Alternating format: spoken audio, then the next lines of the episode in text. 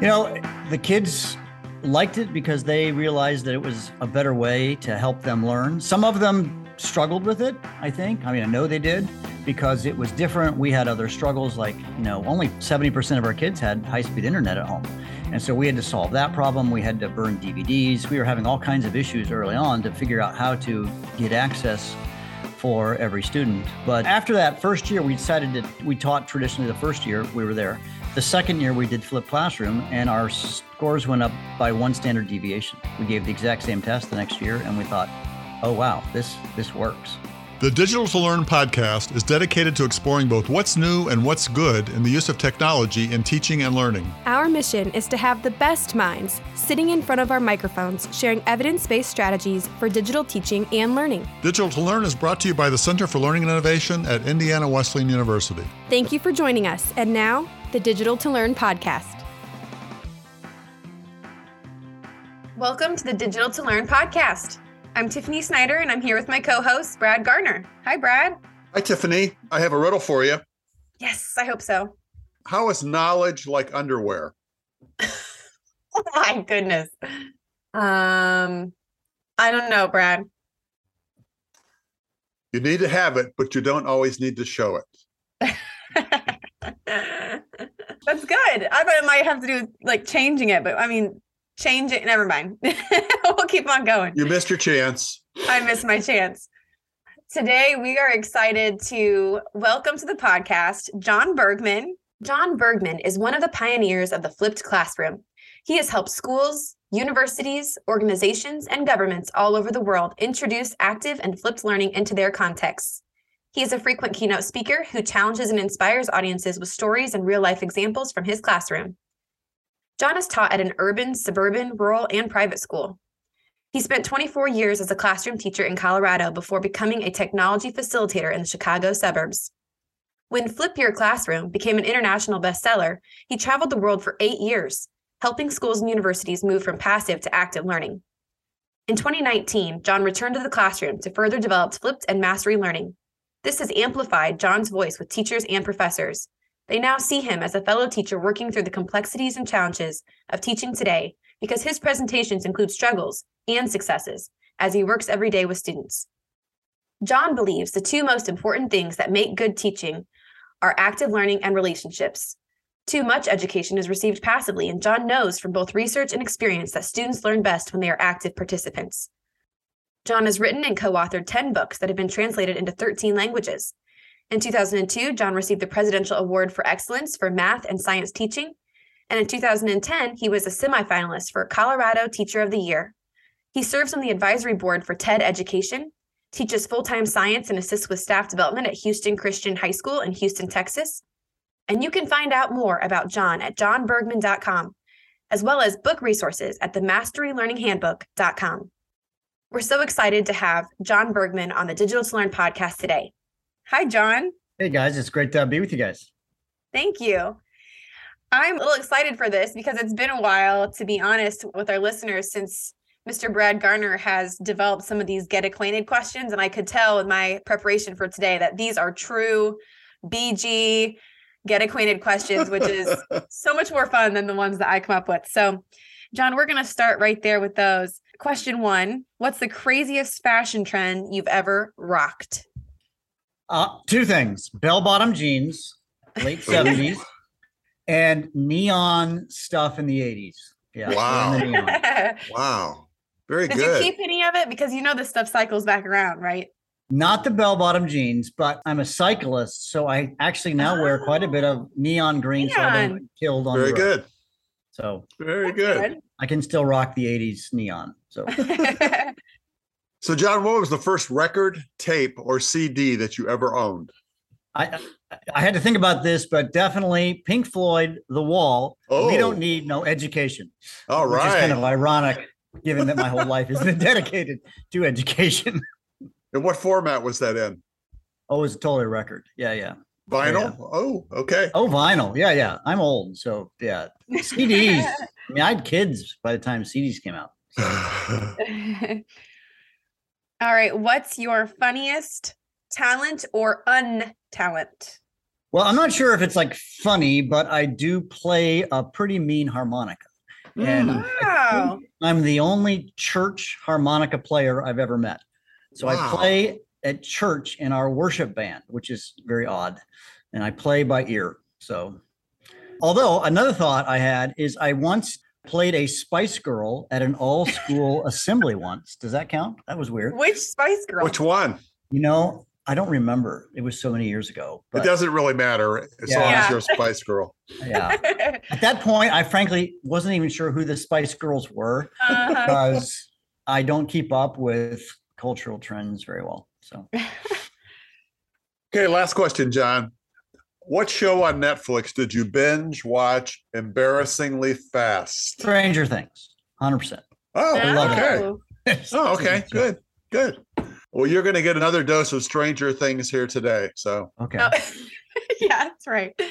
One thing that I love about this is I know our listeners can't see, you, but John is joining us from a science classroom. If there's anybody behind the scenes right now that can hear this podcast, a student in particular, I just imagine them laughing as they hear these answers. Now they've got some leverage on you about your things you like and do.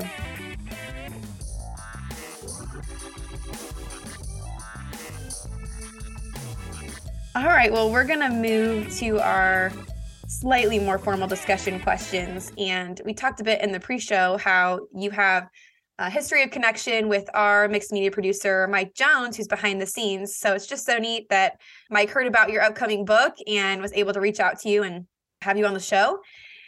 First question What's it like being a middle and high school science teacher? You know, it's been my calling in life, and I get the privilege of hanging around with young people every day and to, I hope, have an impact on their lives. And they are a lot of fun working with teenagers. I, some people think that's just crazy. You know, why would you spend your life with teenagers? They've got energy, their optimism, their passion, sometimes their drama that, you know, sometimes is overwhelming, but it's all good. And I I love to see the next generation, those who believe that, oh, the world's going to, you know what, in a handbasket. I don't think they have met the kids I've met. So Aw. uh, I'm optimistic for the kids that I get to hang out with and be with every day. what a great endorsement. Mhm. Awesome. So, John, you're credited with being one of the early adopters in the flipped learning movement. What got you moving in that direction? Well, it was kind of a weird story. So in Woodland Park, Colorado, you know, where Mike and I met, I showed up and then I was in my early 40s at that stage. I'd moved, my family moved to the mountains of Colorado. And at the same time, Aaron Sams shows up. He's also, a, they hired two science teachers that year, the two of us, and we decided to work collaborative together. And we had a problem at the school. And the problem was being a small rural high school, the closest school that our kids would have a competition against, a basketball game or a debate tournament or whatever, was 45 minute drive. And so what happened is at the end of the day, like, well, like lunch, that's not the end, or like one o'clock, there'd be a mass exodus of kids Mm. to catch a bus to go to a competition. And what we were struggling with was how do we keep the kids up who missed the afternoon class? Hmm. And so one day Aaron says, Hey, I discovered this screen capture software that will record your lesson, your PowerPoints. And we thought, Oh, so we asked the science department head, he said, We can have 50 bucks for this software. He said, Sure. And then we started to record our morning lectures for the afternoon classes. And we said, Oh, this is really working. And then it really all started with this conversation. A little bit later on, the curriculum director shows up. I love that you're doing this sort of recording your lessons. You know, my daughter's attending Colorado State University, and her professor is recording his lectures, and my daughter loves it. And then she said, This is the kind of the words that rocked our life. She said, My daughter loves it because she doesn't have to go to class anymore. and we kind of looked at her and thought, What? And then later that day, the next day, it was very soon afterwards, we had this conversation basically going, What's the value of class time if you don't have to go to class? And then one of us said, Well, what if we like pre recorded our lessons? And then everybody watched these videos. And we looked at each other and said, Oh, dude, we need to do that. So that's how we started the flipped classroom. Though we weren't the first ones to do it, we didn't know anybody was doing it. There was a guy, Richard Platt, in 1999, who wrote a paper, uh, University of Miami of Ohio, I want to say, was at at the time, and he had done some early work with videotapes. But date this, this is 2007, and this conversation's happening. at that point, YouTube was just being born, and some of the technology that allowed what you know has become known as the flipped classroom model was just coming into maturity. So, amazing. What was the early response like when you began to pilot the flipped classroom? You know, the kids liked it because they realized that it was a better way to help them learn. Some of them struggled with it, I think. I mean, I know they did because it was different. We had other struggles, like, you know, only 70% of our kids had high speed internet at home. And so we had to solve that problem. We had to burn DVDs. We were having all kinds of issues early on to figure out how to get access for every student. But after that first year, we decided that we taught traditionally the first year we were there. The second year, we did flipped classroom, and our scores went up by one standard deviation. We gave the exact same test the next year, and we thought, oh, wow, oh, wow this this works. So, so what kind of changes have you made in your format or your delivery yeah. since then? Well, it's uh, flipped learning has come to great, great maturity in the intervening years. When Aaron and I wrote our first book, Flip Your Classroom, we didn't cite any research study because they didn't exist. Mm-hmm. Now, to date, however many years it is later, after 2007, there's maybe a couple thousand research studies yeah. that show that it works. The research studies aren't just showing that it works but a lot of the research studies is how do you make it work right? So that's the better question is how do you improve on the model? And so it's not the model that i created. I was there at the beginning but we now kind of know what are the best practices of flip learning. And you know it, it, there's a series of lists of what are the best practices and we made a lot of the same mistakes our videos were too long at the beginning we hmm. discovered shorter videos were better if you don't hold students accountable to doing the pre-work it doesn't work we didn't do that at first we made all these mistakes but now, if somebody takes the time to read some of the literature, some of the books that I've written, etc., then that will help them to not make the mistakes like we did the first time because we were so, just swinging in so, the wind.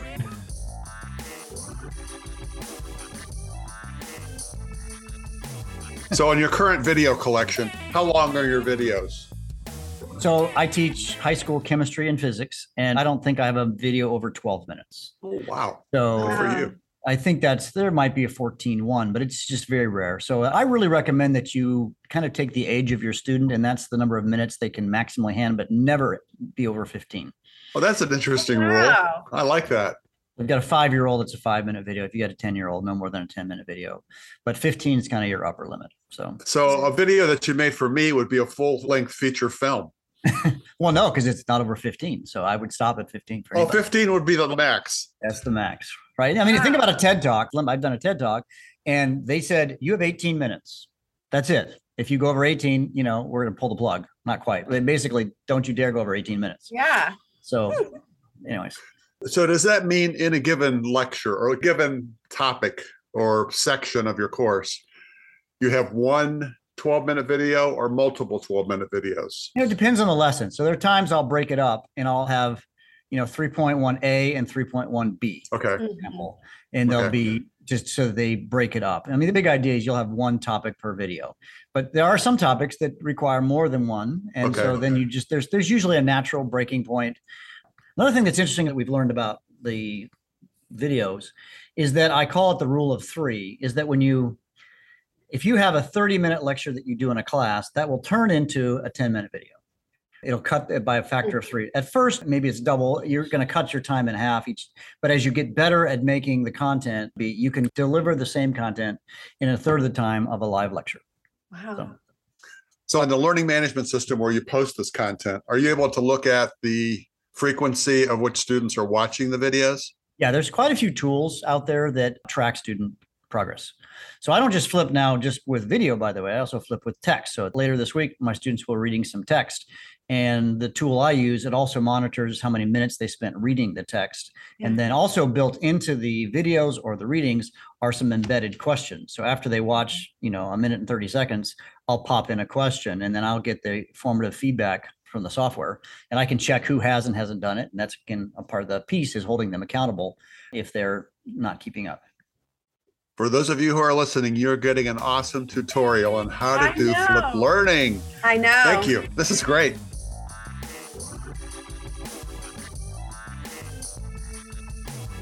Go in the weeds one more time here with the technology piece. So for your videos, I know there's many different tools that you can use, but do you have a tried and true setup?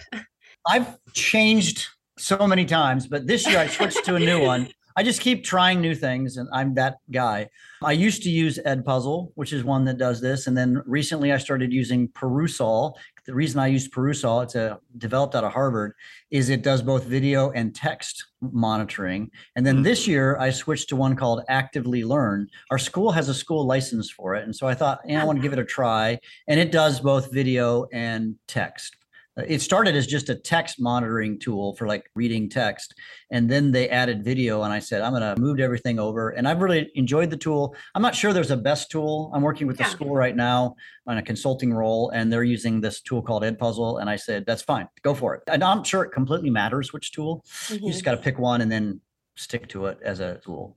I'm the so what's the intervention when you notice that a student for example is not watching the videos or reading the text or completing the activities?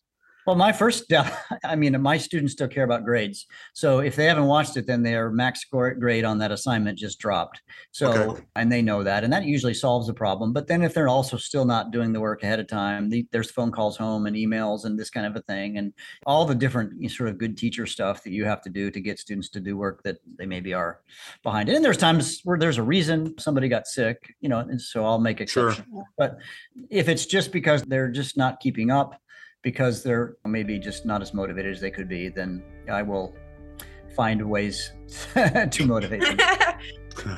Very good. Very good. John, it's been such a joy to have you on the Digital to Learn podcast. We'll be sure to promote your book on our website and social media.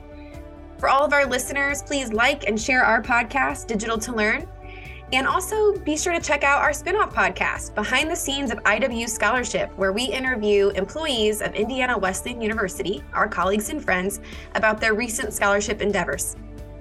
We'll see you again next week. Thank you for joining us on Digital to Learn. If you enjoyed this podcast, there are three things we ask you to do. One, come back and join us again. Two, tell your friends about us. And three, give us a positive ranking on your favorite podcast platform.